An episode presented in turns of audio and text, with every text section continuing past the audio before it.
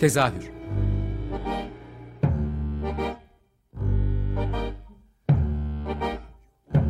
İstanbul tiyatro hayatı üzerine gündelik konuşmalar. What keeps mankind alive? What keeps mankind alive? Hot daily torch and stifled punish, silenced and oppressed. Mankind is kept alive by bestial acts. Hazırlayan ve sunan Gül'in Dede Tekin. Tezahürden herkese iyi akşamlar. Ben Gül'in Dede Tekin. Tezahürde bu akşam oldukça nevi şahsına münasip bir projeyi konuşacağız. O yüzden benim de kişisel ilgi alanıma girdiği için biraz da heyecanlıyım. Projenin ismi Gebe. Bu üç hamile kadını sahnede izleyeceğiz ve bir dönem oyunu, belli bir dönemde oynayabilecekler sadece. Biraz sonra bütün bu detayları da konuşacağız. Ve bu projeyi konuşmak üzere de oyunun yönetmeni Nagihan Gürkan ve oyuncuları Alayça Gidişoğlu, Özlem Öcalmaz ve Tuğba Karabeykonu. Hoş geldiniz. Hoş bulduk. Hoş bulduk. Projeyi duyar duymaz bir arkadaşımdan duydum ve çok kısa süreçte de oynayacağınızı duyduğum anda bu dedim benim programın konuğu olmalı. Çok heyecan verici, yani annelik kısmı da olduğu için hayatımda oradan da yakaladığım bir hikaye ama... Üç hamile kadın olarak bir oyunda oynayacaksınız ve doğumdan hemen önce olacak. Yani bu nasıl çıktı bu proje ortaya? Önce kim başlamak ister bilemedim ama Nagihan'la belki başlayabiliriz. Sonra size doğru yayılırız. Projenin çıkış noktası nedir Nagihan? Ben hemen topu Özlem'e atacağım. Çünkü bu onun nasıl diyeyim, onun hayali. O çok da güzel anlatıyor onun hayali olduğu için. Böyle küçücük bir tohumla başlayıp şu an böyle aldı başını gidiyor halinde bir noktadayız. O yüzden ben isterim ki Özlem anlatsın hayalini. Tamam, o zaman projenin çıkışı bende olsun yönetmenim. O zaman oyun hakkında bilgilerimizi de size paslayalım. Gül'ün ben hamile kaldığım dönem Amadeus oyununda oynuyordum ve çocuk karnıma düştüğü andan itibaren bu projede düştü kafama. Çünkü şunu fark ettim. Niye hamile kadın oyuncular hamile kaldıkları dönemde sahnede olamıyorlar ki? Bu çok haksızlık ve adaletsizlik olduğunu düşündüm. Sonra zaten Türkiye'deki kadının durduğu yer, kadına toplumumuzun bakış açısı, bir kadın evlendiği zaman bile ay bu şimdi kesin hamile kalır deyip işe alınmaması gibi sebeplerle bir sürü zaten toplumsal sıkıntılarımız var. Dedim ki ya bir kadın bence hamile sahneye çıkabilmeli ve bununla ilgili bir oyun oynanmalı. Yani böyle bir şey nasıl olamaz dedim. Yani baktığınızda da tiyatrolarda da genel olarak sinemada, dizide de hamile kadınlar genelde şişman oldukları için daha komedi unsuru olarak kullanılıyor. Ve hani olayın hiç gerçeği, hiç bununla ilgili bir şey yazılmamış. Yani oyunda da biraz buna değiniyoruz. Yani bir sürü destanlar var, savaşlara şeyler yazılmış. Aptal aşıklar, Leyla ile Mecnun'un hikayeleri var ama bir hamile kadının, kadının ve hamilelik süreciyle ilgili ve bu durumla ilgili buna değinen hiçbir eser yok ve bu insan yaratımı ile ilgili bir durum hamilelik. Hem yüce bir şey hem kutsal. Aynı zamanda bu oyun niyeti biraz kutsalları yıkmak adına, yani doğum evet yani bir insanın yaratımı çok kutsal bir durum. Her canlı gibi, yani her çiçek gibi, her bitki gibi, her hayvan gibi insan da çok kutsal. Onun yaratımı da çok özel. Ama bir o kadar da toplumun kültürünün bize yapıştırdığı annelik kutsalı, işte çocuk kutsalı, öğretilen mitler, bunları yıkmak üzerine bir niyet ettim ve dedim ki bir proje yapayım. Tek kişi olsun bu kadın ve sonra dedim bu böyle elden ele dedim bütün hamile kadın oyuncular oynasın, hem bir istihdam sağlayalım hem de böyle bir kavuk gibi elden ele vereceğimiz bir bayrağımız olsun. Ne bileyim bir sembolü olur, yemeni olur, patik olur derken Alayça'ya rastladım. Alayça, Tuğba, ben üçümüz aynı okuldan mezunuz, Mimar Sinan mezunuz. Alayça da hamileymiş ve benden 2 hafta sonra gebe kalıyor. Peş peşe hamileyiz. Dedim böyle bir fikrim var. Olur musun arkadaşım? Olurum dedi heyecanla. Sonra Tuğba'yı öğrendik. Tuğba hamile. Dedik ki o zaman bunu hemen yapmalıyız. Ben işte tırım yazar aradım. Hatice Meryem'e gittim. Hatice Meryem bu arada çok kısa sürede çok kıymetli bir eser koydu ortaya. Çok korktular başta, işte ben tiyatro eseri yazamam falan diye. Dedim ki Hatice ne istiyorsan yaz. Onun da annelikle ilgili, kadınlık ve hamilelik süreciyle ilgili derdi varmış. Bayağı bu konuda buluşmuş olduk. Sonra eserimizi bulduk, yönetmenimizi bulduk. Nagihan'ı çok istedim. Bu proje içime düştüğü ilk andan beri Nagihan hep kafamda dönüp durdu. Çünkü onunla yaratım sürecinde çok hakimim. Hamilelik, ondan sonra çocuk doğurduktan sonraki işte Dastas'ta yaptığı projeler, üretimine o kadınsı, dişi enerjisini, yaratımı nasıl yansıdığını hep biliyordum. O yüzden hep böyle Nagihan kafamda döndü durdu.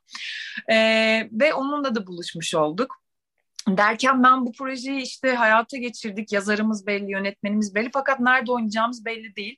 Ben dedim ki arkadaşımız tiyatrosu Uğur'un 50 kişilik salonda da oynasak, bir kere de oynasak bu proje oynanacak dedim. Bir para kazandım oyundan dedim. Onu hep beraber bölüşeceğiz dedim. Gelin dedim. Sonra bir sürü kadınlar geldi arkamızdan. Işıkçımız kadın Ayşe Sedef, ses tasarımcımız kadın Seçil Metin, kostüm tasarımcımız kadın İlayda, asistanımız Berçem Açıl kadın. Yani bir sürü kadın insanın bir araya getiren bir proje oldu. Bir tane bile erkek dişisliğimiz yok. Erkekleri sevmediğimizden değil, onları da çok seviyoruz. Bu çocuklar karnımızda olmasaydı onlar olmazdı. Yani onlar olmasaydı karnımızda çocuklarımız olmazdı. Şimdi de projemiz Yerebatan'la buluştu. İstanbul'un anne karnı bence orası ve oyun oraya çok yakıştı. Çok kısa süreliğine oynanacak. Çünkü biz Kasım'ın 15'inden sonra doğum için ayrılacağız. Hepimiz doğuma gideceğiz teker teker. Biraz sonra istersen alalım. Bu arada diğer oyuncuların ve Nagihan'ın projeyle denk gelme halinde dinleyelim mi? Tam sen o yüksek olduğunu. Tamam. Sonra teknik detaylarına girelim, olur mu? Tamam. Tamam. İstersen Nagihan önce senden alalım. Çünkü az önce Özlem de bahsetti. Ben de yakinen biliyorum. Cana doğduktan sonra aslında senin yaptığın işte, ürettiğin işlerdeki artış ve enerjiyi görmemek mümkün değil. O yüzden böyle projeyle karşılaştığında nasıl hissettin?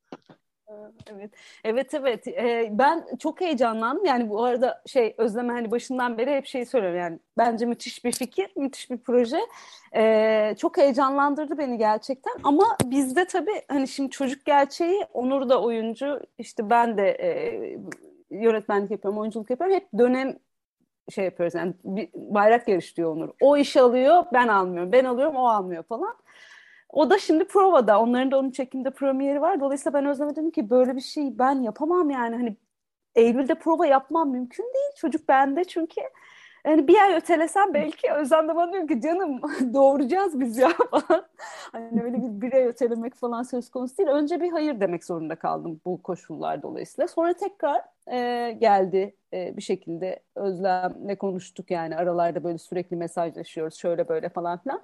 Bu arada ben Özlem'e hani yapamam ama Özlem bak sahne değil de başka bir yerler mi kovalasam bu proje için falan. Yani bir yandan da içim böyle kalbim atıyor aslında işle.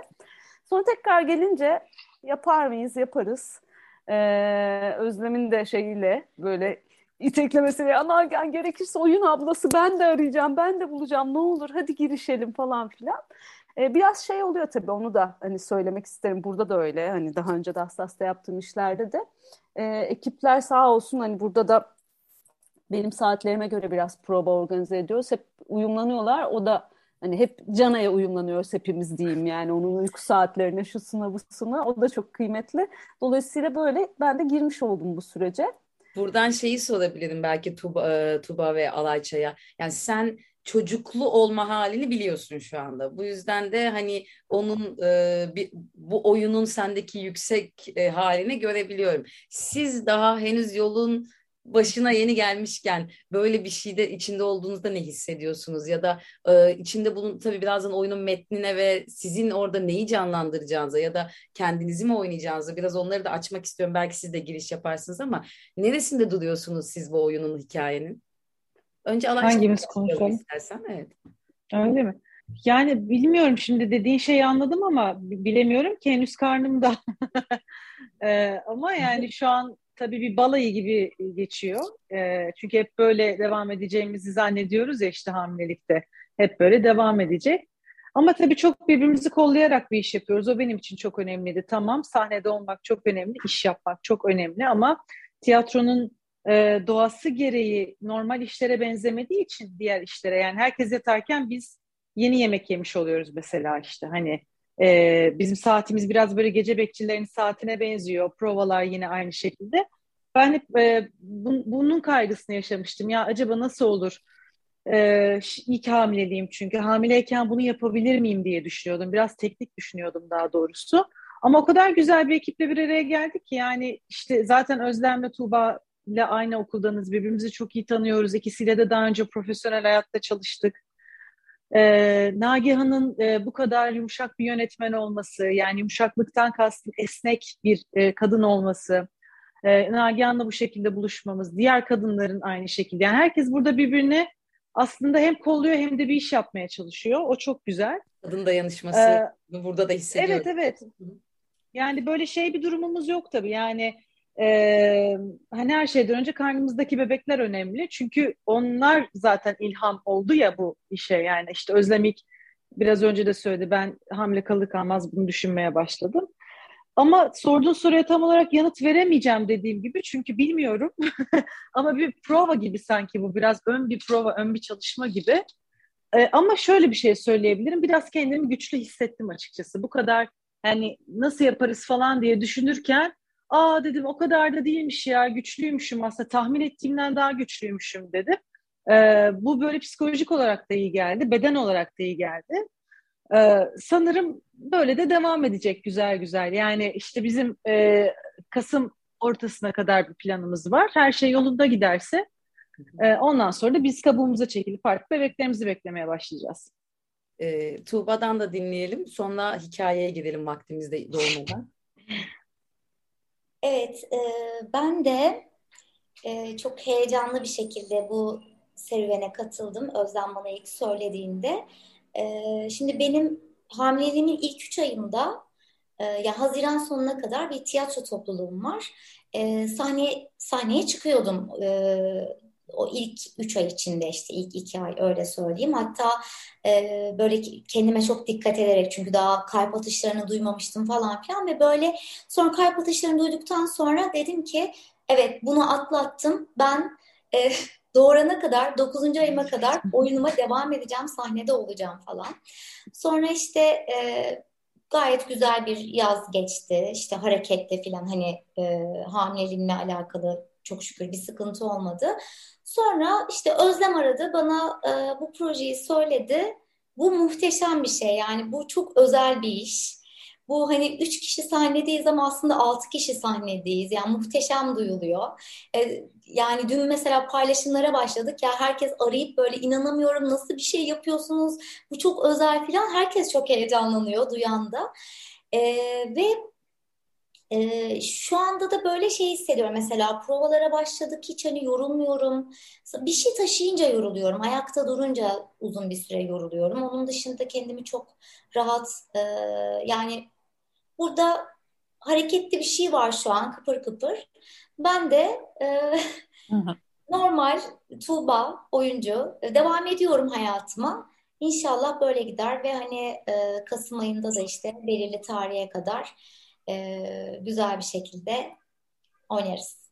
Yani yaptığınız işi, başta Özlem de söyledi, hani anneliğin kutsallığını yıkan işlere bayılıyorum. Yani ben de işte 8 yaşında bir oğlum var ve az önce Nagihan'ı tanımlarken de dedim ya, hamile kaldıktan sonra yaptığım şeyler 5'e katlandı. Yani başka bir süper kahramanlık hali de geliyor, başka bir enerji de geliyor. Bir sürü şeye yetişebiliyorsunuz ama böyle aslında anneliğin o hani bizim toplumumuzda ya da dünyada kutsallaştırılmış halini yıkan işler. Bir de Berbat Bir Anne vardı podcast, bilmiyorum hiç dinlediniz mi? O da muhteşem bir şekilde gömer bu konuları. Annelerin çektiklerini de ayrıca anlatır. O yüzden Gebe de beni çok heyecanlandırıyor. Şeyi sorayım, Gebe'de biz ne izleyeceğiz peki? Yani nedir bunun hikayesi? Sizinle ve bebeklerinizle nasıl ilişkileniyor? Bir hikayesinden de bahsedebilir miyiz? Başlayayım mı ben? Aha. Tamam. Şöyle aslında tam da hani şu an hamile bir kadının içinde olduğu durum üstünden gidiyor. Yani aslında oyuncuların kendi durumundan çok uzak değil. Yapısı olarak biz böyle 3 kişilik bir hale getirdik. Ama aslında bakarsan tek bir kadının, belki bir sürü kadının hikayesi bu ve aynı zamanda o kadının içindeki bir sürü sesi yankılanmasını gördüğümüz bir hikaye. Dolayısıyla yani kritik eşikte olan bir hamile bir kadının aslında kendi bütün etrafındaki dünya ile birlikte, kendi dönüşümüyle birlikte yaşadığı şeyleri bize aktardığı bir metin. Ve orada tabii bir sürü sorgulama var normal olarak. Çünkü hamilelik çok acayip bir şey. Böyle karnın dışarıdan çok fark edilir bir şey ve bütün herkes sanki o senin bedenin değilmişçesine artık sana bir şeyler söylemeye başlıyor. Yani sokaktaki insanlar, etrafı, ailen, şu bu falan, oraları zaten hiç söylemiyorum. Doktorun falan, herkes sadece o karnınla, o dışarıda görünen şeyle ilgilenmeye başlıyor ve sen artık yokmuşsun gibi ve böyle bir süreç başlıyor. Şimdi zaten kadının görünmezliği, kadının sınırının çok rahat aşılması zaten ortada ama hamilelikle birlikte o sınır aşımı o kadar çok yaşanmaya başlıyor ki anne olduktan sonra daha da çok. Yani dolayısıyla metin tam da bunun üzerinden aslında. Hem biraz kendi annesiyle olan hesaplaşması, ama annesi dediğim şey annesi değil yani. Bu içinde yaşadığımız toplumun bizdeki tezahürü. Evet, o tezahürle hesaplaşması. Onların bizim içimizde yarattığı bir sürü ses var. Yani onlar o kadar çok yankılanıyor ki içimizde. Onların hepsi çocukluğumuzdan beri memelerin çıktı, kendini saklamaya başla. Aman bacağını açmadan otur. Şöyle yap. Böyle küçücükken başlayan, büyüyen o bütün seslerin içinde yankılandığı bir kadını izliyoruz. 3 kadın halinde diyeyim. Böyle iyi özetledim mi bilemiyorum ama böyle demiş olayım. Ya peri masallarına artık biraz bırakalım diyoruz kenara. Çocuklarımıza prensesler diye büyütmeyelim. Baby shower partileriyle hamile kadınları böyle dünyanın en güzel şeyine sanki girecekmiş gibi kandırmayalım. Biraz böyle gerçeklerle yüzleştirelim. İdeal durumdan çıkartıp, o metadan, halinden çıkartıp biraz başka dünyanın hayalini kuralım. Dans edelim, şiir okuyalım niyetiyle var ettiğimiz bir hikayeyle bitiyor. Yani diyor ki mesela, peri masalları yerine kadınların sadece kendi hayatlarını yaşadıkları masalları anlatmak isteriz. Yoksa da icat ederiz. Yani oyunun aslında teması biraz bunun üzerine kurulmuş diyebiliriz, değil mi hocam? Aynen öyle. Bu kutsal annelik dediğimiz mesele sadece doğumla da değil, doğumdan sonra da bu kadar kadınların yalnızlaştırılmasının bir örtüsü aslında kutsal annelik. Yani bir çocuğa bir köy bakar, yalan değil. Ben şimdi kendi deneyimimden söylüyorum ama ne oluyor? Anneyle çocuğu eve kapatıp bir de o kadar kutsal bir şey yapıyorsun ki aman sakın o evden çıkma gibi. Hamilelik de bunun en başındaki süreç aslında. Yani o kadar kutsal. Hayır yani hamile olduğumuz için her zaman motivasyonumuz çok yüksek, psikolojimiz çok iyi olmak zorunda değil. O çocuğa sürekli ama psikoloji ne olsun, çocuğuna bilmem ne. Hayır, öyle değil. Biz insanız, gerçeğiz ve bu gerçekliğin içinden bir şey doğuruyoruz biz. Ama şimdi öyle bir noktaya geldik ki biraz sosyal medya da bunu çok pompalamaya başladı. Yani o mahalle baskısı dediğimiz şey şu an bence kat be kat arttı. Çünkü sosyal medya böyle her taraftan saldırıyor. Ya dolayısıyla biraz kutsal anneliği, dolayısıyla o kadının şeyini birazcık yıkmak üzerine yola çıkıyoruz. Burada Tuğba ve Alayça'ya sormak istiyorum. Daha Alayça da dedi ya, deneyimlemedim o yüzden tam da duygumu söyleyemiyorum tabii diye, ama bu metinle metin içinde hissettiğiniz şeyler, yani size en çok etkileyen ve böyle bir şey ilk defa karşılaşmışsınız gibi hissettiğiniz bir şeyler oldu mu? Aslında onu merak ettim. Ben böyle tasavvur etmemiştim ama neler varmış gibi karşılaşmada ne hissettiniz? Metnin içeriğinden bahsediyorum. Tuğba ile başlayalım istersen. Tuğba'cığım. Evet. Açıkçası şimdi metni düşündüğümde ya mesela toplumun hamile bir kadına bakışıyla ilgili mesela buradan bir örnek vereyim. Ben şu an kendi partlarımı düşünecek olursam birçok şeyi yaşadım, duydum. Örnek vereyim mi? Nasıl istersen. Örnek vereyim mi? Nasıl yani tekste de bunu bu birkaç yerde olacak, duyulacak. Yani çok cinsiyetiyle ilgili mesela sağlığından daha çok cinsiyetiyle ilgili şeyler işittim. İşitiyoruz da. İşte mesela şöyle bir şey var. Yani çok güzelleşmişsin, hamilelik güzelleştirmiş, o zaman erkek olacak filan hani. Evet. Bu söyleniyor mesela. Hani böyle şeyler duydum. Çok muhtemelen sonra... şey de oluyordur değil mi? Yani bilmiyorum var mıdır ama her şeye müdahil olma hali, hamile sahneye nasıl çıkacaksın kısmı da geliyordur. Şu an öyle bir şey işitmedim. Çok şükür işitmedim bunu. Ben de bu konuyla ilgili şunu söylemek istiyorum. Mesela bana böyle bir şey denirse direkt şunu söyleyeceğim. 32. haftaya kadar hani o izin tarihine kadar, izin zamanına kadar başka bir atıyorum öğretmensin, bir fabrikada çalışıyorsun neyse o tarihe kadar çalışıyorsun yani. İznine kadar çalışıyorsun ama oyunculukta neden olmuyor? Neden sahneye gelince olmuyor? O yüzden yaptığımız şey daha da kıymetli. Onun dışında hani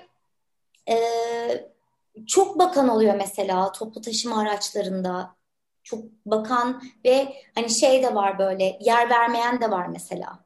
Hani hamile, gebe, işte ayaktayım. Bunu da yaşadım mesela. Hani ayaktayım ama ya da tam tersi çok büyük ilgi görüyorum toplu taşıma araçlarında. Hani bu şekilde şeyler yaşadım. Peki, daha var ama şu an aklıma gelmedi. Ya zamanımız kısıtlı yoksa biz bunu saatlerce hani annenin üzerinden çok deşebiliriz. Alayça'ya da kendi deneyimini bir sormak istiyorum son olarak. Sonra oyun ne zaman ve nerede olacak da kapatacağız ne yazık ki çok üzülerek. Yani metnin içinde beni böyle şaşırtan hamileye bunu da mı yapıyorlarmış denilen bir şey yok. Çünkü Türkiye'de artık ben hiçbir şeye şaşırmıyorum. Her şeyi o kadar fazla zikredip söylediler ki ve söylüyorlar ki biz aslında biraz da bunların toplayıp yüzleşiyoruz yani. Hem biz yüzleşiyoruz hem yüzleştiriyoruz. Yani o yüzden metinde okuyup da bu da varmış falan. Yani sen de gelip izlediğinde şaşırmayacaksın. Mesele zaten şaşırmak değil.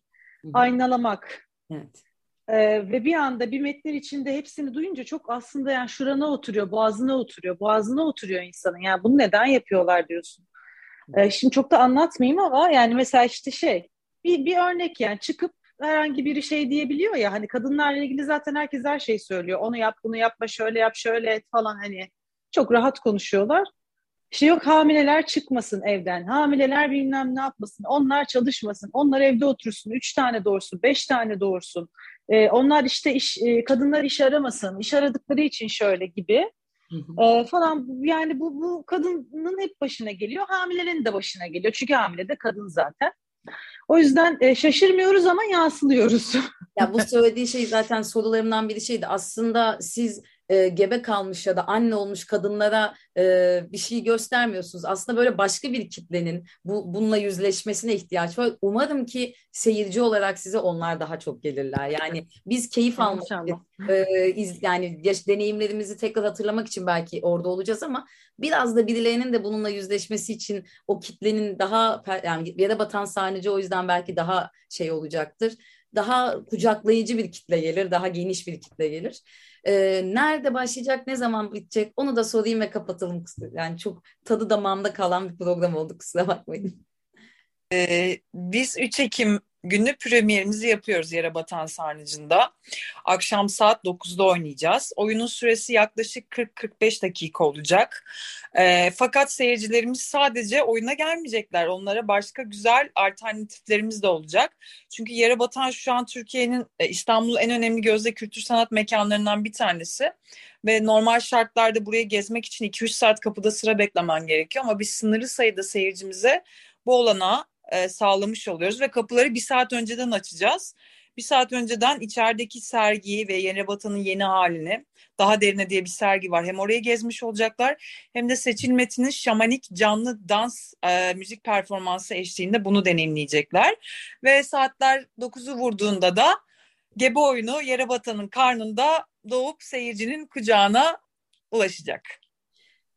O zaman hem de başlayıp 3 Ekim'de başlayıp 15 tane oyun oynayacağız şu an öyle görünüyor.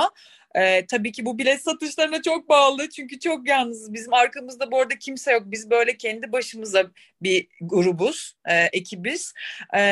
O yüzden biletlerimizi alıp seyircilerimizin gelmesini çok istiyoruz. Kısa soluklu bir proje. Çok selection bir iş. Oynayıp bitecek. Yani sezonun sonuna kadar devam etmeyecek. Çünkü hamilelik gerçeği var ortada. İnşallah her şey yolunda giderse 15 oyunu tamamlayıp veda edeceğiz. Belki yeni hamileler gelir ve bu projeyi... Düşünüyordum ben de. Evet, onlar evet, devam eder belki. Devam ettirirler. Neden olmasın? Evet. Buradan da açık çağrımız var. Bize ulaşsınlar hamile kadın oyuncular. Çok teşekkür ederim. Harika bir proje. Heyecanla bekliyorum. Ben de 3 Ekim'de de büyük ihtimalle orada olacağım. Seyircisi bol olsun, bileti bol olsun, bilet satışı bol olsun. Umarım 15'i de ağzına kadar dolsun diyorum. Çok teşekkürler konuğum oldu. Çok teşekkürler. Teşekkür ederiz. Teşekkür ederiz.